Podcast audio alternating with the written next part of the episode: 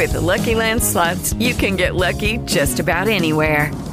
This is your captain speaking. We've got clear runway and the weather's fine, but we're just going to circle up here a while and get lucky. No, nothing like that. It's just these cash prizes add up quick. So I suggest you sit back, keep your tray table upright, and start getting lucky. Play for free at LuckyLandSlots.com. Are you feeling lucky? No purchase necessary. Void where prohibited by law. 18+ terms and conditions apply. See website for details. Hey guys, it is Ryan. I'm not sure if you know this about me, but I'm a bit of a fun fanatic when I can. I like to work, but I like fun too. It's a thing. And now the truth is out there. I can tell you about my favorite place to have fun. Chumba Casino. They have hundreds of social casino style games to choose from with new games released each week. You can play for free anytime, anywhere. And each day brings a new chance to collect daily bonuses. So join me in the fun. Sign up now at ChumbaCasino.com. No purchase necessary. VTW group. Void where prohibited by law. See terms and conditions. 18+.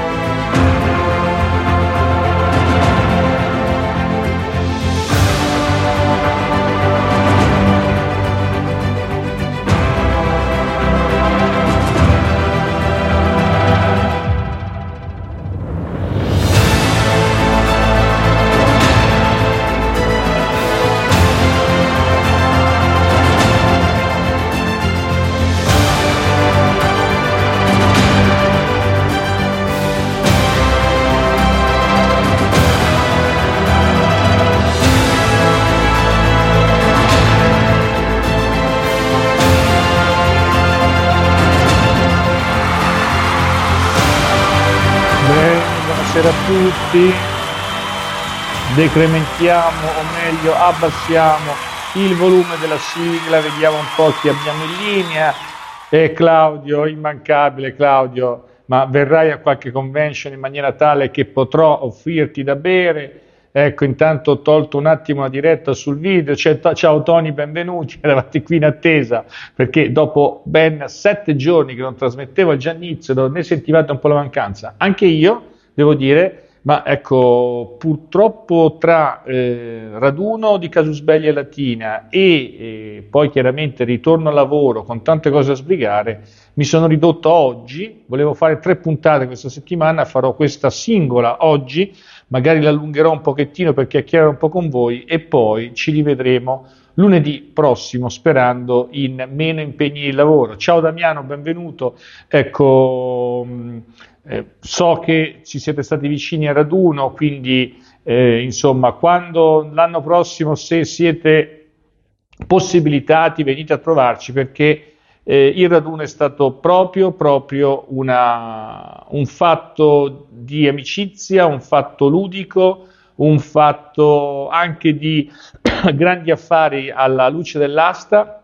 E adesso proprio oggi aprirò la trasmissione rendicontando in 5 minuti quello che è successo a Raduno. Intanto parte la sigla del Giannizzero Nero video, via, ecco, l'ho fatta partire così mi ascolto anche la bella sigla, secondo me la migliore sigla che abbia fino adesso prodotto, perché riesce a racchiudere in 1 minuto e 15 la storia del wargame, ovviamente molto overseas, ma poi alla fine dovremo metterci anche noi italiani che come tradizione, soprattutto di giocatori, non abbiamo niente da invidiare nessuno. È arrivato anche Alessandro, benvenuto e ben trovato.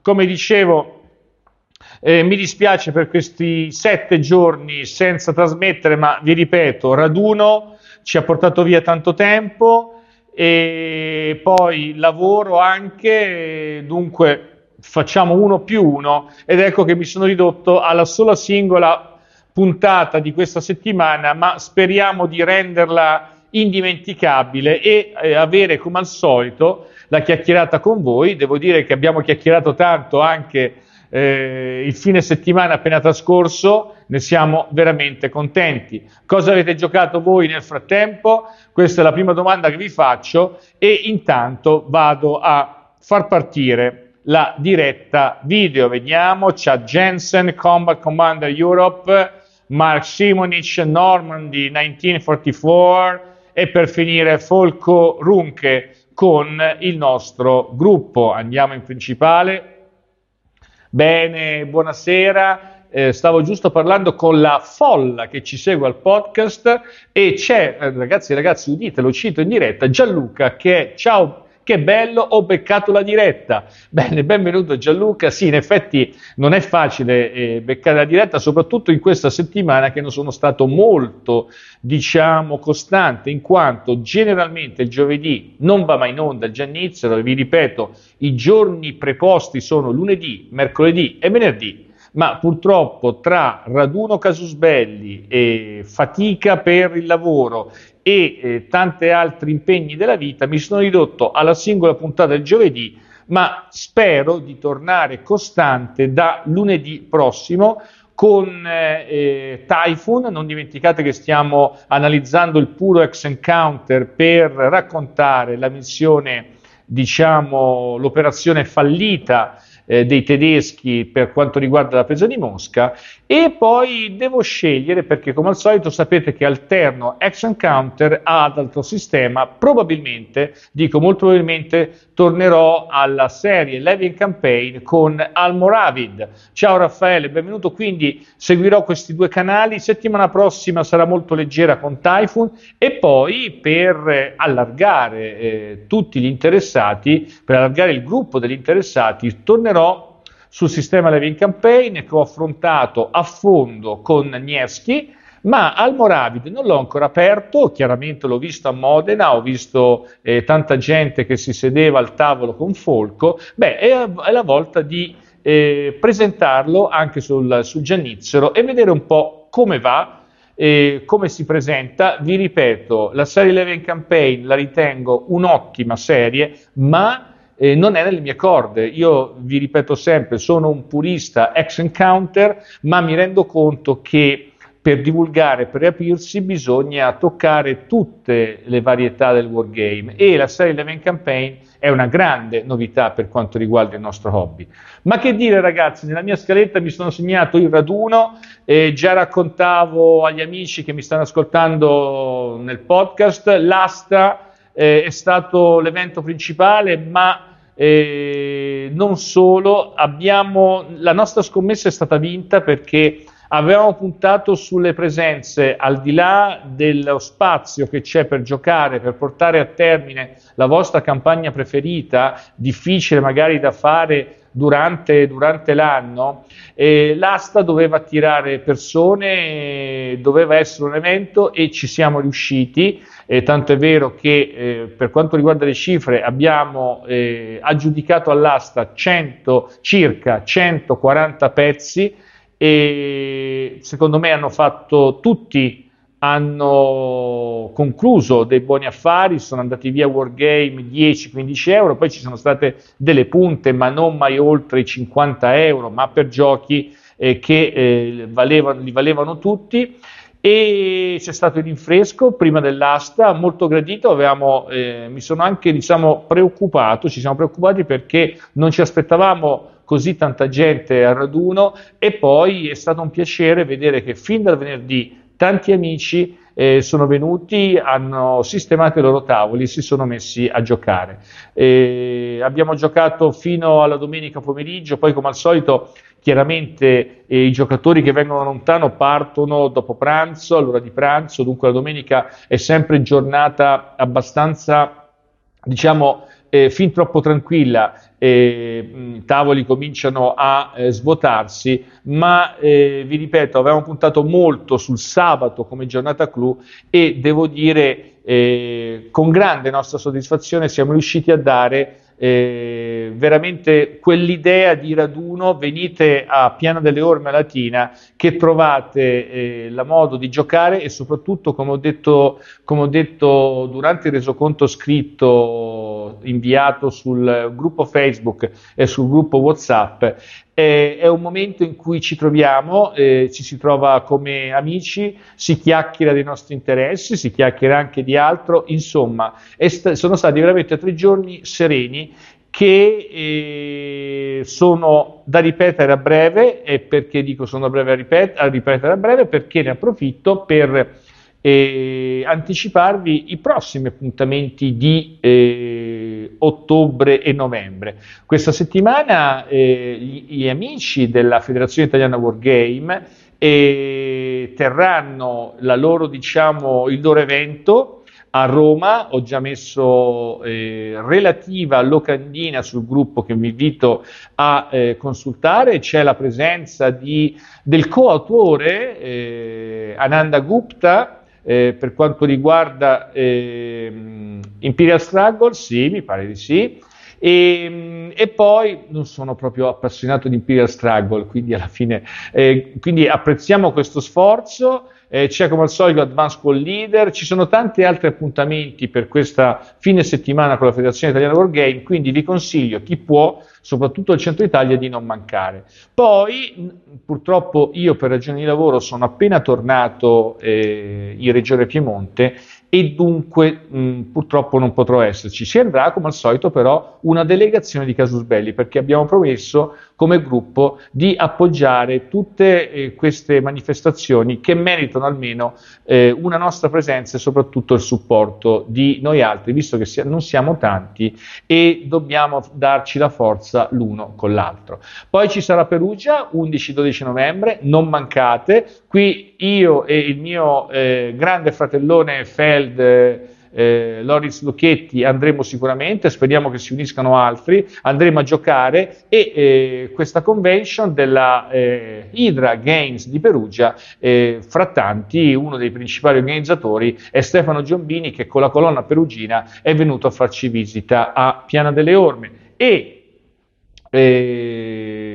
Buon ultimo, ma non meno importante, abbiamo Milano Wargame il 27 novembre, una sola giornata presso la fiera dell'esposizione di Novegro, un grande padiglione, non tutto dedicato al wargame da tavolo, ma gran parte. Ci saremo sicuramente io, il designer polacco Wojciech Zaleski, che verrà appositamente per partecipare, e poi tanti altri amici di Milano. Ricordo che l'area è organizzata da Flavio Arquati, a cui veramente che ringrazio in diretta, gli ho chiesto come al solito qualche tavolo e gentilmente ce l'hanno concesso. Quindi Milano 27 novembre e poi ragazzi dicembre ci sarà un letargo, ma un letargo relativo, perché torneremo con la giornata ludica a Latina, ma questo interessa soprattutto i pontini e magari qualche romano che ci vuole venire a trovare. Mi pare il 28 novembre ci troveremo a Latina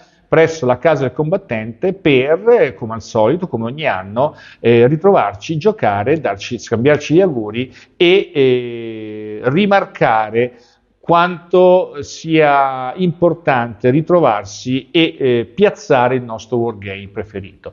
Ma bando alle ciance, ragazzi, vediamo un po', che dopo tanto voglio verificare se non ho problemi in diretta. Bene, e andiamo a parlare di questo Nagashino 1575 che fa parte della serie Age of the Warring States Volume 1, creata da Philippe Ardì, che saluto. L'avevo intervistato anche lo scorso anno per il gioco Cortés, è apparso su Evictis. Questa è una sua serie che ha curato da zero, e devo fargli i complimenti per il sistema che ne è uscito. Non è esente da pecche, già le ho evidenziate, le evidenzierò anche oggi.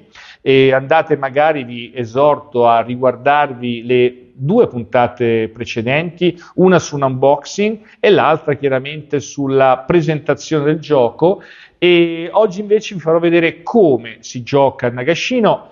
Vi ricordo sempre, vi farò vedere come si gioca a Nagashino, sono un po' ambizioso perché certo che l'ho provato, l'ho anche playtestato perché Filippo Ardì ha chiesto a tanti amici un aiuto, ma francamente dovrei portarlo a fondo una partita e dare un giudizio, diciamo, completo. Però ragazzi, noi uomini di esperienza alla fine, se capiamo bene le meccaniche, poi non abbiamo problemi a darvi un'idea. Intanto sposto il mio faccione in alto a destra, eccolo qua, così non vi dà fastidio, perché poi alla fine oggi vi farò vedere questa parte della mappa, o meglio vi farò esempi con questa mappa, con questa parte della mappa. Allora, per ricapitolare il tutto, sto analizzando uno dei 2 scenari contenuto nella scatola. Vi faccio rivedere la scatola con la splendida immagine di Rava, eccola qui, vedete. Ci sono 2 combattimenti, Nagashino e Shizugatake. Io ho preso in considerazione Nagashino, che in questo package è lo scenario più grande, ma è anche interessante Shizugatake. Ricordatevi che la mapboard è double face, quindi da una parte giocate Nagashino, dall'altra giocate Shizugatake. Come vi avevo detto l'altra volta, il combattimento ha origine dall'assedio di Nagashino, del castello di Nagashino, in questa valle del fiume Tokugawa River, e volevo andare a vedere i nomi di tutti i clan, perché ragazzi non li so a memoria. Lo scenario comprende da una parte il clan Takeda, che vi faccio vedere. Il clan Takeda sta assegnando il castello di Nagashino. Non vi voglio ripetere la storia che di cui avevo già parlato l'altra volta. In realtà si tratta del periodo Giappone medievale, in un periodo in cui il potere centrale è debole e quindi tanti signori della guerra, appunto, si contendono il dominio.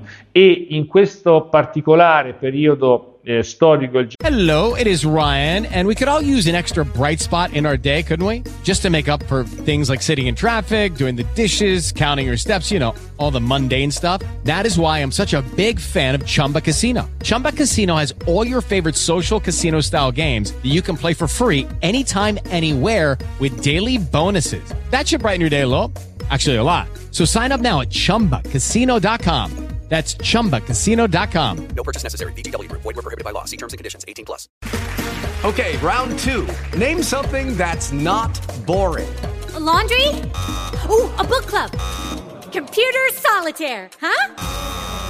Ah, oh, sorry. We were looking for Chumba Casino. That's right. ChumbaCasino.com has over 100 casino-style games. Join today and play for free for your chance to redeem some serious prizes. ChumbaCasino.com. No purchase necessary. Void where prohibited by law. 18+. Terms and conditions apply. See website for details. Giappone. C'è il clan Takeda, non vi sto a dare i particolari perché sennò diventa anche complesso spiegarvelo questo intreccio di vari clan. C'è da una parte il clan Takeda che sta assegnando Nagashino, ma gli assedianti stanno aspettando chi? Il clan di Hideyoshi Nomodaga, eccolo qua il clan, tutto il gruppo con i suoi alleati di Hideyoshi Nomodaga, che cerca chiaramente di prendere alle spalle il clan Takeda e liberare gli assediati. E ovviamente, come vedete già, c'è una certa superiorità numerica da parte del clan Hideyoshi Nomodaga. Aggiungo, c'è anche il Tokugawa clan, ecco questo qui che prenderò per gli esempi, che è alleato del clan Oda Hideyoshi Nomodaga, quindi clan Oda e Tokugawa. Fantastico, delle volte faccio questi splendidi scioglilingua con questi termini giapponesi che poi sicuramente la pronuncia è completamente sbagliata, ma da un lato il clan Oda con il clan Tokugawa, clan Oda e clan Tokugawa, dall'altro abbiamo il clan Takeda. Già avevo illustrato la bellezza dei counter di Nagashino. I counter sono stati realizzati da Pascal da Silva, la mappa invece da Sébastien Brunel. La mappa è un'ottima mappa dal punto di vista grafico, l'ho diciamo criticata perché secondo me è piccola e i counter che sono invece medio grandi, ho usato il termine inglese squeeze, risulta un po' compressa. Si gioca lo stesso, ma come dicevo a Philippe avrei preferito una mappa più grande. Vi ripeto, non inficia l'andamento del gioco ma dà un senso di affollamento. Udite, udite, aspetto la critica, ma ecco, non, per la fretta, per piazzare il gioco, non ho usato il mio valido strumento Oregon, questo è l'Oregon da 2.5, no Damiano, la mappa non è cartonata, ecco te la faccio vedere, lo avevo già fatto vedere l'altra volta nella componentistica, no, è plastificata come una mappa classica, però ti ripeto, al di là cartonato o meno, il problema secondo me è piccola, però vi ripeto, non ci sono particolari problemi nel gioco, ma l'avrei preferita più grande. Dicevo, con il vostro Oregon da 2.5 potete tranquillamente, ecco vedete, vi faccio vedere, per quelli che non ce l'hanno ancora e per quelli che usano ancora il tagliaunghie come l'amico grande Nando Ferrari che ci è venuto a fare visita a Latina, ma in questo caso, ecco qui, vedete, ho velocemente clippato, per usare il termine inglese italianizzato, gli angoli di questa bella pedina e vedete che è diventata più presentabile. Un problema,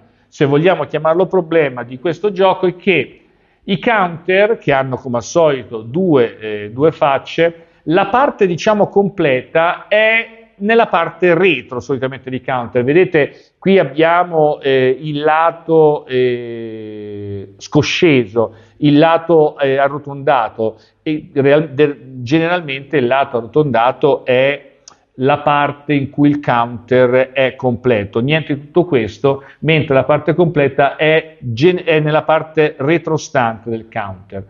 Poco male, però questo è un difetto di stampa che secondo me doveva venir corretto. Francamente non so dire se questa copia è uscita male oppure tutte le copie sono uscite con il fronte dei counter sul retro, che vi ripeto non cambia nulla, ma è chiaramente un errore. Noi siamo abituati a giocare con i counter diciamo con i lati smussati, non con i lati diciamo vivi, ok? E vi ripeto, si gioca, nessun problema, e procedete a comunque a smussare gli angoli, a arrotondare gli angoli col vostro mitico Oregon e non col tagliaunghie che noi diciamo ormai non usiamo più da decenni, però se volete continuare a usare la tagliaunghie, benvenuti. Ecco, finita la critica sulla mappa e già l'avevo detto e adesso oggi lo metterò in evidenza sui tanti modificatori che fanno parte del sistema di gioco, ripassando il wargame, perché ragazzi nessuno è andato imparato, l'abbiamo pretestato, però quando è arrivato il gioco purtroppo tante meccaniche l'avevo dimenticata, quindi cosa ho fatto? Ho dovuto rimettermi a ristudiare le regole, qualcosa mi sarà sfuggito, ma che cosa ho scoperto? Che il player aid ve l'avrei voluto dare in PDF, intanto cancello per adesso il segno rosso. Il player aid, una volta imparato il gioco, basta il player aid per seguire il wargame, perché il player aid è veramente ben fatto. Se vogliamo muovere una critica, e la vedete anche nel manuale, i caratteri sono un po' piccoli, guardate, vi faccio vedere, caratteri non illeggibili ma piccoli, quindi sì che è un regolamento da 24 pagine, ma in realtà se si usava un carattere più grande era un regolamento 24 pagine per francese e inglese, come dicevo, 12 era un regolamento da 20 pagine, quindi questo fatto indica un gioco di complessità media, un po' più oltre, perché questa complessità deriva proprio dalle tanti modificatori, ma perché? Per renderlo più reale, più simulativo, perché dietro c'è un attento studio di Filippo Ardì. Non ho ancora elogiato questo studio storico perché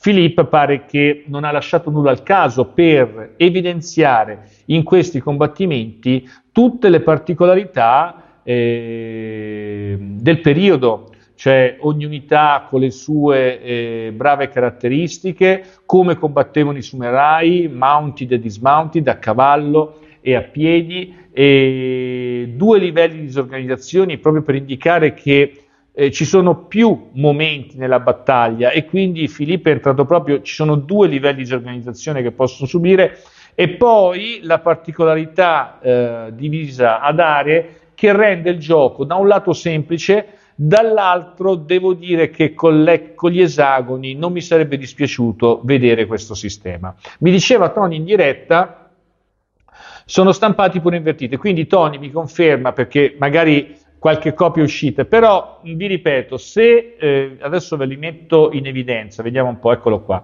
se ci fate caso, ecco ve lo metto proprio in evidenza, questa è la parte completa e questa è la parte diciamo con uno step in meno, vedete la bandiera gialla dimezzata e la bandiera diciamo piena, se ci fate caso non cambia nulla, è chiaramente un errore e purtroppo presumo che se ne siano accorti un pochino tardi, tanto è vero che all'inizio non me ne sono, aprendo la scatola, ho fatto l'unboxing 10 giorni fa, proprio un amico mi ha fatto notare su YouTube, Mauro guarda che i counter sono stati stampati invertiti, a una prima lettura non me ne ero accorto, poi chiaramente è vero, sono stati stampati invertiti. Ma andiamo sul player aid, perché vi spiegherò il gioco analizzando la sequenza di gioco del player aid e riprendendo le varie tabelle. Qual è la particolarità, prima di tutto, di questo gioco? Le formazioni e le catene di comando. Quando parlo di formazioni, Filippo Ardì ve lo cita a pagina 23 del manuale, ecco ve lo faccio vedere, cita il modello cinese di combattimento del periodo che era stato ripreso dai giapponesi, e proprio per studiando questa influenza cinese del modello cinese al giapponese, Ardì è arrivato a determinare varie formazioni. Cosa intendo per varie formazioni? Formazioni che possono influenzare il combattimento. Ve le vado a illustrare direttamente sulla mappa con i marker che diciamo utilizzate nascosti, chiaramente li scoprite quando vi servono, eccolo qua, voi passate da una formazione DDD estremamente difensiva a una formazione molto difensiva, attenzione a extremely in inglese e very, che sono due diciamo quantificatori diversi, poi abbiamo una formazione difensiva, una formazione flexible, vedremo che poi alla fine la diversità ce l'hanno nei modificatori che si possono utilizzare nel combattimento, poi abbiamo una formazione offensiva A, una molto offensiva AA e una estremamente offensiva AAA. Ovviamente ricordate che c'è un set per le unità blu, diciamo, e un set per le unità rosse. Francamente questa cosa la trovo un po' strana, perché se ci fate caso qui abbiamo unità con un prevalente colore giallo e poi le unità, diciamo, in difesa del clan Takeda in rosso. Potevamo farle anche in giallo questi diciamo indicatori di formazione, invece sono blu. Non cambia tanto, però ecco, potevamo fare anche qualcosa a livello diciamo grafico per questi marker che riportasse i colori di una fazione. Vedete, abbiamo 7 tipologie di formazioni, e dove le ritrovate? Ecco ragazzi, cominciamo a fare amicizia sulla formation table, lo vedete? Quelle che vi ho elencato, extremely defensive, very defensive, defensive, flexible, aggressive, very aggressive, extremely aggressive. E l'appoggio qui un attimo, se ci fate caso abbiamo poi un set di modificatori per ogni tipologia di formazione. Questi modificatori, quando decidete di assumere una formazione all'inizio del vostro turno di gioco, li mettete da parte e poi, a seconda della qualità del vostro comandante, pescate e li potrete utilizzare in attacco e in difesa. Semplicemente quello. Per esempio, quando assumete un atteggiamento flexible, avete a disposizione un modificatore più 1, un modificatore più 1, un modificatore diciamo bonus, più 1 o meno 1, un meno 1 e un meno 1. Quindi ovviamente il più 1 lo andate a usare in attacco, il meno per decrementare l'attacco, il più o il meno 1 è un bonus. Poi chiaramente vedete la Extremely Aggressive ha fra i tanti modificatori il più 3. Quindi ovviamente Extremely Aggressive prevede che sull'attacco siate forti, ma allo stesso tempo non ha meno 1, cioè non riesce a fronteggiare efficacemente la difesa. Dunque all'inizio siamo nella fase A, detta Initiative Phase, avete Formation Selection for each Army. Allora la Formation Selection la potete fare voi, e a ogni turno partendo da una determinata formazione che vi dà lo scenario, e lo scenario di Nagashino, vi ricordo, parte con il clan Oda e vi faccio vedere qual è il clan Oda. Eccolo qui il clan Oda, eccolo qui, vedete tutto il clan Oda, in cui abbiamo Hideyoshi, il daimyo Oda Nobunaga, il Taisho Shiba Hideyoshi, non mi chiedete ragazzi le differenze, ce ne sono tanti di questi diciamo comandanti, luogotenenti, Nobunaga, Nomoburi, Tadatsugu e Nobutada, che è una hidden division che entra dalla parte sud. Quindi questi diciamo, il comandante principale è Oda Nobunaga, vi faccio vedere dov'è Oda Nobunaga. Vediamo un po' se lo... eccolo qui, Oda Nobunaga ragazzi è qui, vedete il grande Oda Nobunaga, grande perché l'ho letto, non è che sappia molto della storia di Oda Nobunaga, ma andate a rivedervi la serie su Netflix. Ecco Oda, in realtà non è una counter che indica il solo comandante, ma è tutto un gruppo, diciamo è... Oda Nobunaga e tutto il seguito, e infatti è una pedina da combattimento 3-1-6, ha anche uno come valore di fuoco, e True Quality che è questa piccolina in fondo è 5. True Quality, o meglio non è True Quality ma è un livello di qualità che determina varie, può influenzare il combattimento e come dicevo può influenzare anche l'estrazione dei vari modificatori. 6 il movimento, 3 la forza, quell'1 rosso come ho già detto l'altra volta è la forza di fuoco, quindi ci sono anche degli archibugieri, diciamo che Oda Nobunaga ha la sua guardia personale ed è piazzato al centro. Da non sottostimare quel valore 5, quella quality indica sia il raggio per zone che può comandare il nostro Oda Nobunaga, e anche il 5 indica un modificatore che si può usare per cambiare formazione. Al di là del valore di Oda Nobunaga che è molto forte, questo scenario, e tutte le informazioni ve le dà lo scenario, inizia con il clan Oda e il clan Tokugawa, vi ripeto alleati, con atteggiamento flexible, quindi andiamo a prendere, eccolo qua, la F, vedete? Lettera F, flexible, vado, guardate, mi diverto pure dato che ci sono a arrotondare gli angoli in diretta, vedete, ve li arrotondo in diretta, guardate che bello, noi anche lo facciamo ogni sera quando piazziamo il wargame, se abbiamo i counter ancora da lavorare li lavoriamo, eccolo qua, flexible, quindi Nobunaga, adesso lo metto qua per indicarvelo, ha un atteggiamento flexible. Cosa significa? Che sulla formation table flexible ha a disposizione quei 5 modificatori. Dato che il quality troop del nostro Oda Nobunaga è 5, Questi 5 modificatori li mettiamo da parte per l'utilizzo, ve li faccio vedere.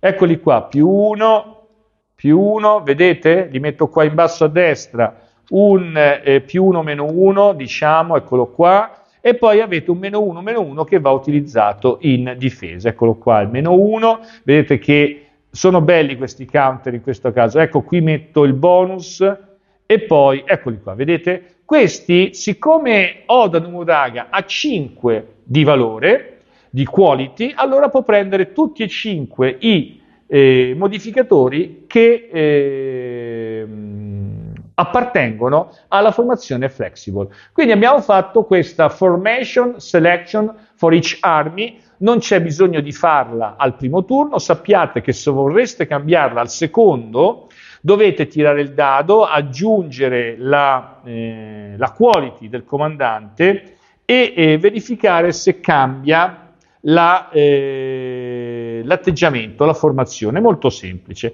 Poi c'è il Command Status Check for each division, siamo sempre nella fase iniziativa ed è molto semplice ragazzi.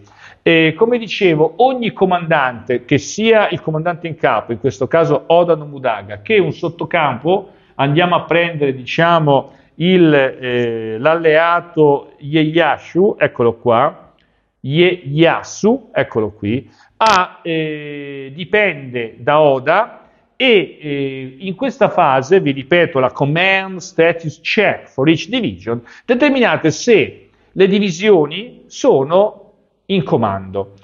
E qual era il raggio del comandante in capo? 5, quindi all'inizio del gioco, per forza caso, 5 zone ragazzi, non so, vedete qui le tracce, siamo 1, 2, 3, ci siamo. Ricordatevi che chiaramente una zona che non controllate o una zona impraticabile non permette di proiettare il raggio di comando. In questo caso ci siamo, nessun problema, dunque tutti i vari leader in giro per la mappa sono diciamo al comando, dunque non abbiamo da mettere il marker, ve lo faccio vedere, il marker isolation. Perché quando una divisione non riesce a tracciare al proprio comandante in capo diventa isolata e deve tentare di attivarsi con un tiro di dado che deve, il risultato non può superare il 5 del comandante, perché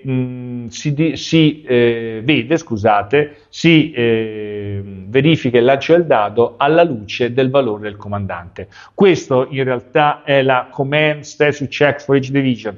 Siamo all'inizio del gioco, chiaramente tutte le unità sono in comando. Poi c'è la Initiative Determination Phase, tirate un dado e aggiungete anche in questo caso la quality check del leader, in questo caso lo scenario vi dice che l'iniziativa, vediamo un po' se me lo dice, single army, placement, vediamo un po' se mi dice chi ha l'iniziativa, no, non me lo dicono, quindi qui bisogna tirare per l'iniziativa e chi fa il numero più alto inizia.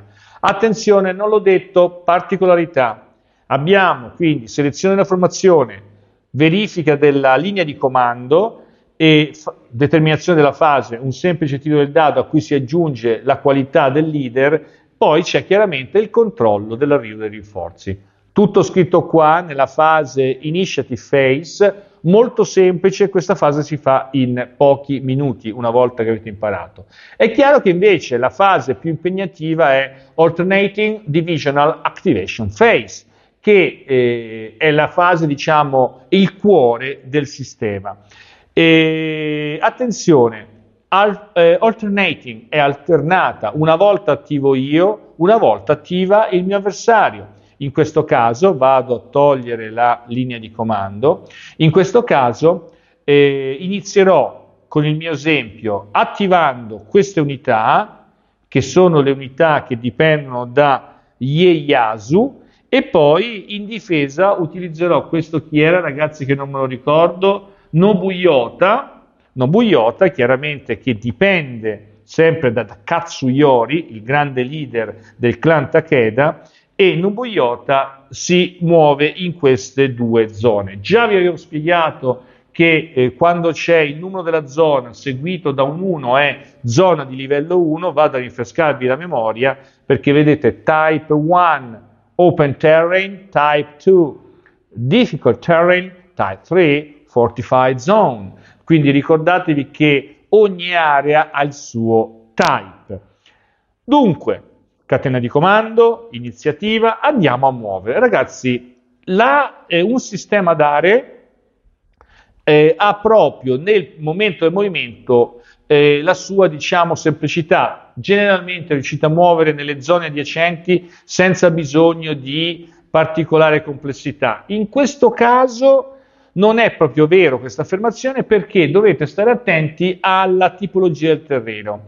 Ecco, questo è un fatto nuovo per me, in quanto oltre al costo del terreno che trovate nell'area e potete pagare, dovete stare attenti anche alle linee di confine. Vedete questa linea bianca continua? Allora, questa è un'area con una single line border, metto dritto, vedete, single line border, +1. Quindi questa unità, vediamo un po', muoviamo questa IA. Se non vi ricordate che chi è uno IA è un lanciere, un uomo con la picca, diciamo, con una grande lancia. Questo lanciere ha movimento, abbiamo detto, 5. Ricordatevi che i due grandi numeretti sono quelli di cui, che dovete tenere sempre in considerazione, e il 5 in basso a sinistra indica il movimento, il 5 in alto a sinistra indica la forza, l'1 rosso la forza di fuoco. Questo 5, allora siamo nella zona 083, è un setup iniziale, è sotto il comando, attenzione, la linea di comando comprende anche l'unità che all'interno di quella divisione, e per il momento anche questo leader, Ieyasu, ha 5, quindi 1, 2, senza particolari problemi, ci siamo.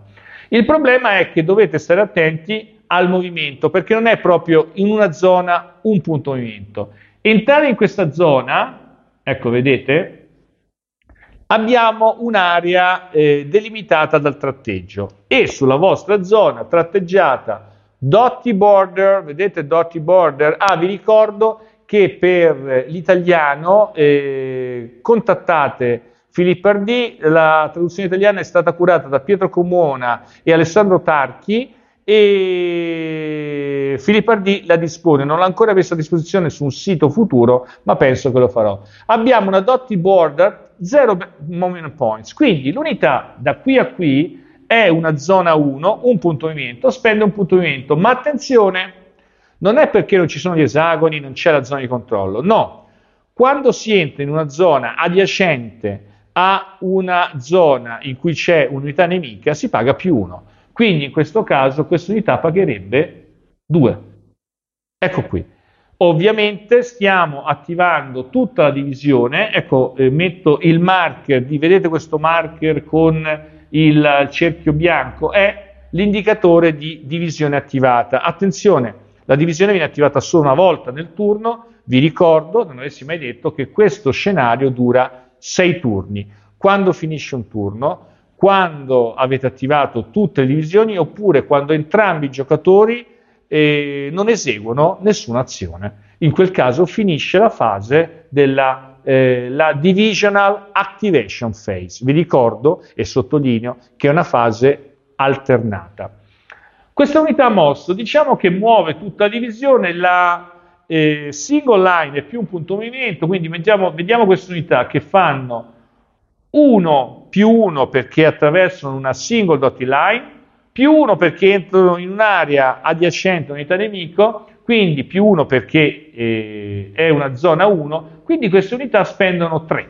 Vedete? Ho mosso tutte queste 3. Poi muoviamo anche questa cavalleria che con circoscrizione muove in 083 assieme al leader e assieme, no, questo è il leader, scusate, e assieme ai CH.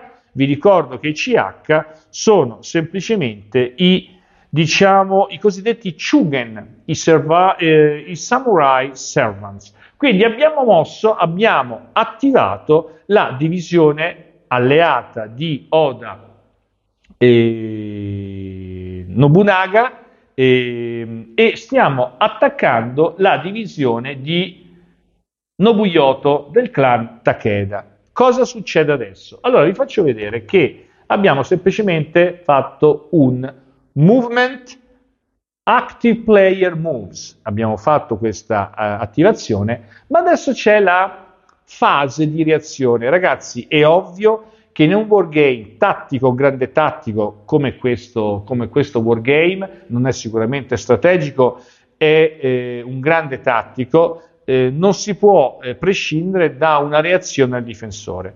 Come avviene la reazione al difensore? Infatti ce l'avete qui, avete inactive player defensive fire, inactive player counter charges. Allora, oggi non vi dirò nulla sulle cariche e sulle controcariche, vi posso solo dire e accennare, non sono difficili da capire ma mi allungherebbero tanto la trasmissione. Annunciata la carica, il difensore può fare una controcarica e lì poi si esegue la mischia, chiaramente in presenza di cavalleria. Ecco, cavalleria, ricordatevi che queste, i chi sono le unità di cavalleria, vedete, e queste mounted samurai possono durante il movimento dismounted, possono scendere a cavallo e piazzate invece del cavaliere, vado a trovarlo, eccolo qua, il samurai a piedi, vedete un SA? Ecco, queste unità non partono sulla mappa, tutte le unità a cavallo hanno la possibilità di smontare e diventano samurai a piedi. Ecco cosa succede nel corso del gioco, in questo caso, e fra l'altro acquistano potere di fuoco, cosa che la cavalleria non ha, ma la cavalleria ha più forza in attacco rispetto al quando smonta. Lasciamola così per il momento, sappiate che le unità di cavalleria possono essere, possono scendere da cavallo i samurai, e vediamo cosa succede in questa defensive fire, perché secondo me la parte più ostica, ma non difficile da capire, ma da applicare, è proprio questa parte. Vi ho spiegato tutto il player aid da questa parte e ecco qui la seconda parte del player aid, l'ho semplicemente girato. Dobbiamo capire fire table, melee table e tutti i modifier. Abbiamo dei modifier per il fire combat e abbiamo dei modifier per il melee combat. E se ci fate caso, sono tanti, ovviamente il numero di altri modificatori vuol dire un attenta studio di tutte le varie caratteristiche delle unità, quindi vuol dire portare varietà, ma anche diventa un po' farraginoso soprattutto all'inizio. Oh, ciao Tony, comunque spero Tony ci abbandona, però Tony, non so se ti interessa questo periodo per quanto riguarda il Giappone medievale, però il sistema a forza di provarlo e giocarlo secondo me è valido, ovviamente con queste riserve che vi sto portando dei tanti modificatori e di qualche novità che Filippo Ardì ha inserito, e in ogni caso l'originalità in questo caso secondo me è qualcosa di positivo, non negativo. Andiamo a vedere la fire table, perché questa unità, diciamo, non abbiamo tante unità che sparano, spara, perché vedete questo 0, in realtà non bisogna vedere la forza di mischia che verrà dopo, ma abbiamo semplicemente una defensive fire. Allora guardate, faccio una modifica, vediamo un po', ma o poco, ok. Diciamo che spara l'unità di Nobuyoto, che ha 1, perché dovete prendere in considerazione l'1 rosso. Attenzione! Dobbiamo prendere la fire table e non vi ho ancora detto una cosa importante. In ogni tipologia di combattimento, che sia mischio che sia fire, dovete scegliere la LA e LD. Cosa significa? L'unità che decidete che comanda la difesa, l'unità che partecipa in difesa e l'unità che partecipa all'attacco. In questo caso il leader è, anche se non è il giocatore attivo, ma sta sparando, quindi è la LA. Questo dovete leggere attentamente il regolamento, perché secondo me non si evince immediatamente, ma poi con un po' di pratica entrate poi nello spirito del gioco. La LA spara, ok? E ovviamente dovete verificare che entrambe le unità possono subire i danni. Cosa significa? Che questa unità che spara all'altro è come se fosse una sorta di fuoco contemporaneo. È chiaro che il difensore, vedete questa LD, ci rimette un po' di più, prende schiaffi, scusate il termine, fino a 12, cosa che l'attaccante no, ma ci può essere anche un cosiddetto backfire. Tiriamo il dado, guardate, ho rimediato 2 dadi perché non trovavo questi buttini, ho fatto 8, vedete? Allora 8, io sono l'attaccante, questa unità sta attaccando, 8 come differenziale ho Intrinsic Defense Strength of the Zone, è 0 perché è zona 1. Disorganization non ce l'abbiamo, ricordate che le unità possono andare disorganizzate. Tactical Marker, ecco, avrei potuto utilizzare un Tactical Marker. Vi ricordo che il clan Takeda ha Aggressive, non l'ho voluto usare, ma se avessi voluto, dato che Aggressive, e andiamo a rivedere, così facciamo un po' l'iniziativa, ha più 3, più 2, più 1, più 1, più 1, e il grande generale Katsuyori ha 4, quindi può prendere 4 modificatori che appartengono a quella formazione. Diciamo che abbiamo un, vediamo un po' se trovo al volo, un più 2, ecco li metto qui ragazzi, più 2, poi abbiamo un più 1, un altro più 1, adesso li metto casuali ragazzi, più 1, ed ecco qua, più 3, vedete? Più 3, più 2, più 1, più 1, più 1, ma ricordatevi che dato che il nostro Katsuyori ha 4, non ce li ho tutti a disposizione, li ho pescati, diciamo che ho preso questi, ok? Allora in questa fase di fuoco io potevo usare un più 1, eccolo qua, vedete alla fine è più difficile da spiegare che da fare, in realtà le formazioni poi sono un po' semplicissime, ma si riducono a scelta di diciamo marker che possono influenzare il combattimento. In questo caso userei il più 1 e il nostro Nobuyoto spara col più 1. Torno alla tabella ragazzi, Fire Combat Modifiers, Tactical Marker, ho usato il più 1. Allora si tirano di nuovo 2 dadi con forza 1, attenzione, 10 più 1, 11, guardate.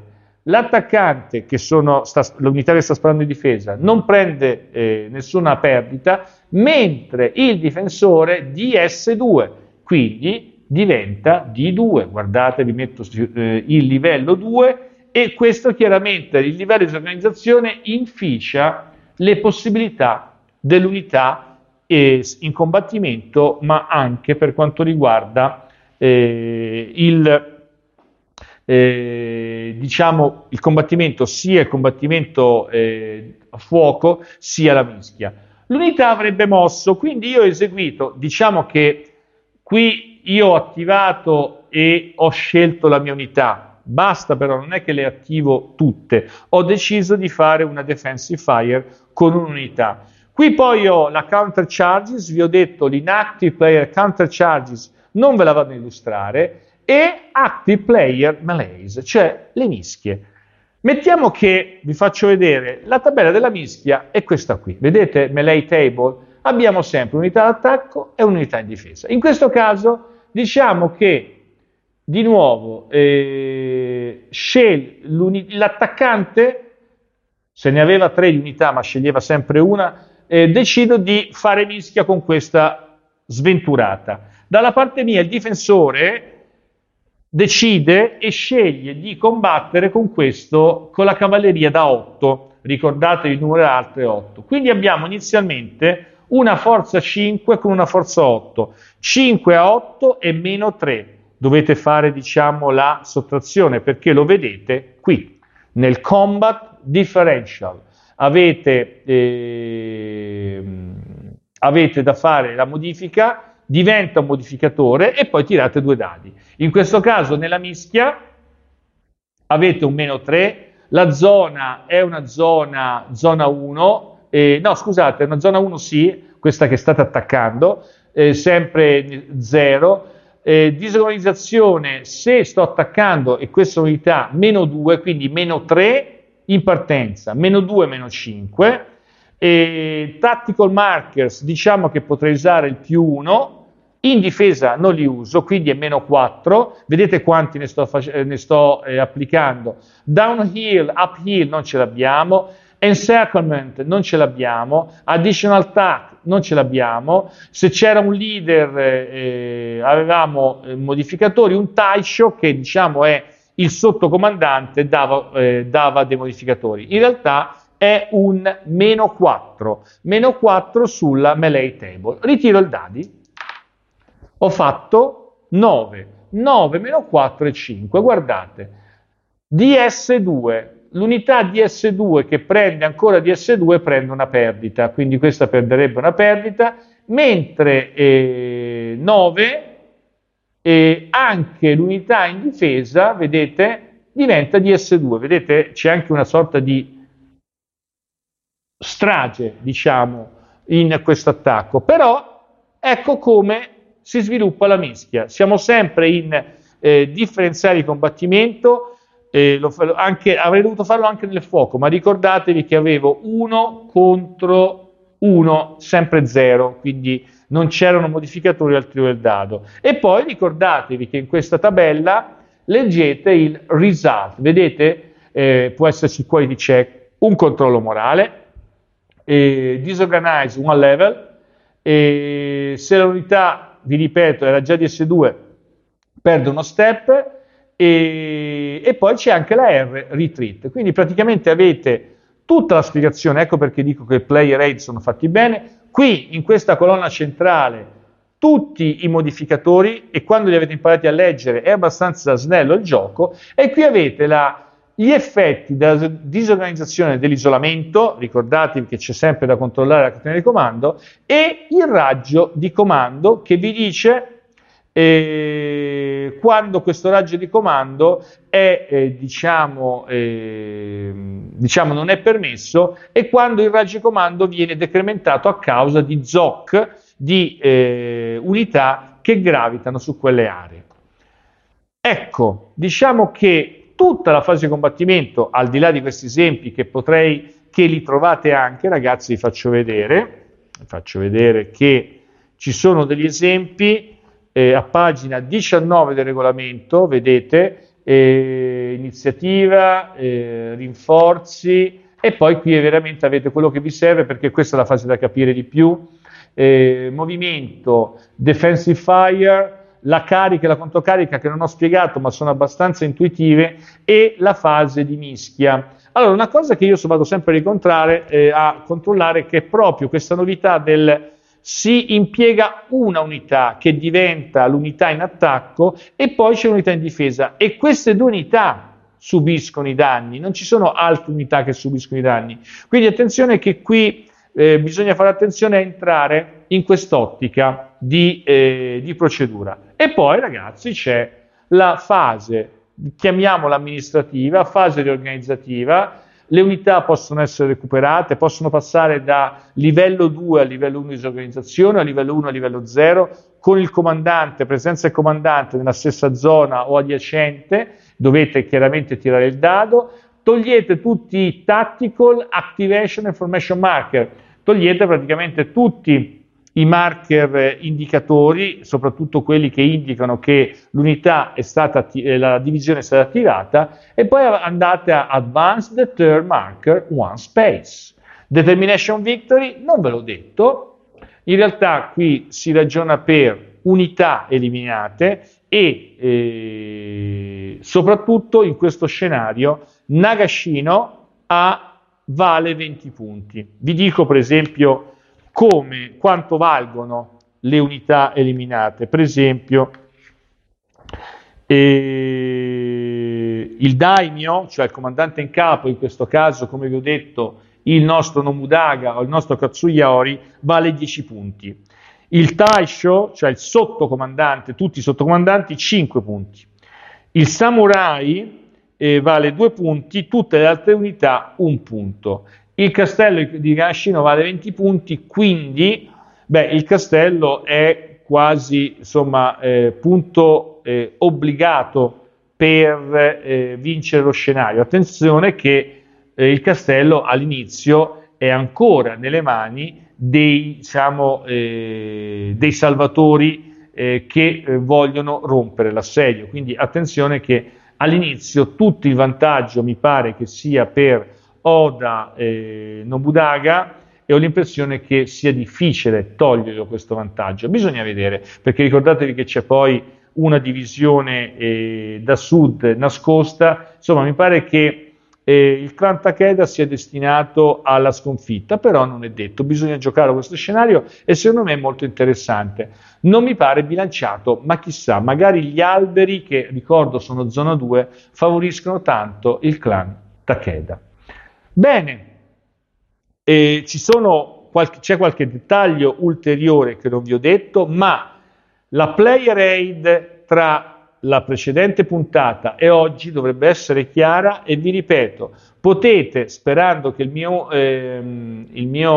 video sia utile, già da stasera piazzarlo e giocarlo. Ovviamente ci sono delle particolarità che magari mi sono sfuggite, andate a rileggere quando ce n'è bisogno, ma la procedura è questa: particolarità catena di comando, le formazioni, che questo praticamente è il marchio di fabbrica di Philippe, la fase alternata nulla di che, dovete imparare per bene ad applicare tutti questi modificatori, all'inizio magari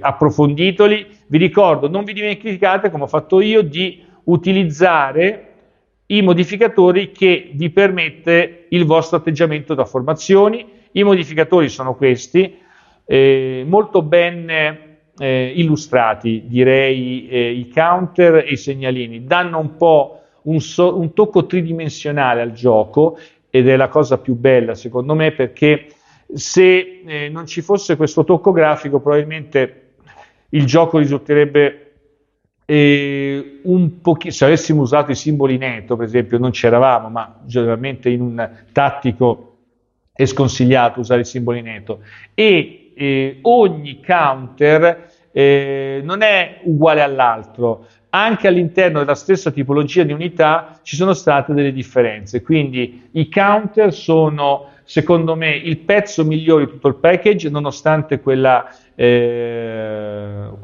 di stampa che vi ho illustrato. Dunque, dopo 2 settimane, dopo averlo ripreso e playtestato, secondo me il sistema è molto divertente e dinamico, soprattutto dinamico. Qualche volta sicuramente ci si perderà tra tutti questi modificatori, perché è quello secondo me che può dare un attimo qualche dubbio, ma nel complesso non ci sono... Torno in diretta, ragazzi. Nel complesso non ci sono tanti wargame sull'argomento, e devo dire che la ricerca storica che ha fatto Filippo Ardì è molto accurata. Me ne sono accorto leggendo le poche note in fondo al manuale. Torno in diretta, ve lo faccio vedere. Le poche note in fondo al manuale, tolgo i ghirigori, ok, ma soprattutto la ricca bibliografia, e si vede, perché alla fine una ricca analisi, una ricca ricerca al dettaglio ha portato tanti modificatori che all'inizio possono essere pesanti, ma c'è un tentativo evidente, torno in diretta, c'è un tentativo evidente d'autore di rendere, uso questo termine ambizioso, simulativo e punto di riferimento per i prossimi sistemi. Vi ripeto che questo è il primo wargame di una lunga serie, come ha anticipato Filippo. Dunque lo promuovo, darei anche il voto, e alla luce della componentistica e di come è stato sviluppato, il mio voto finale a questo gioco è 7.5.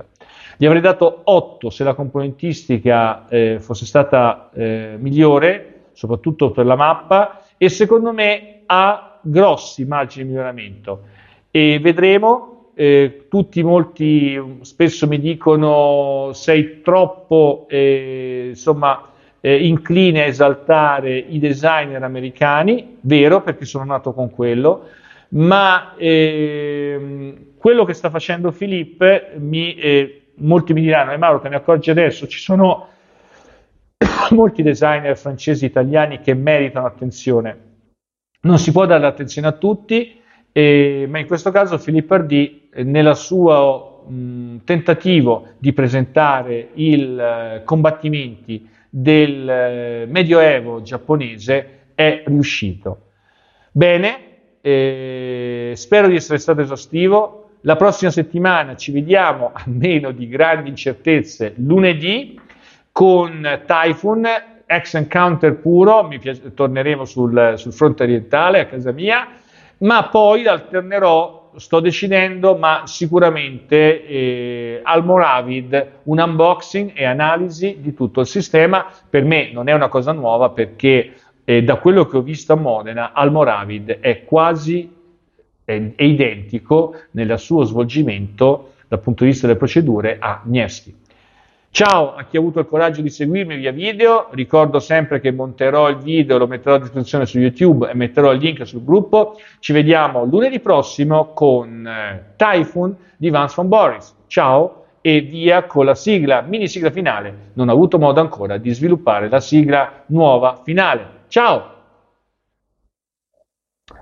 Bene, ho salutato i coraggiosi video, ora saluto i coraggiosi del podcast. Spero di essere stato completo e convincente ed esaustivo su questa presentazione da Cascino. Vi ripeto, voto 7.5 a un sistema che secondo me promette molto di buono nelle prossime uscite. Ciao ragazzi, un abbraccio, vi do un buon fine settimana, ci vediamo lunedì alle 18:30 sempre con Giannizzero Nero. Ciao e via con la sigla.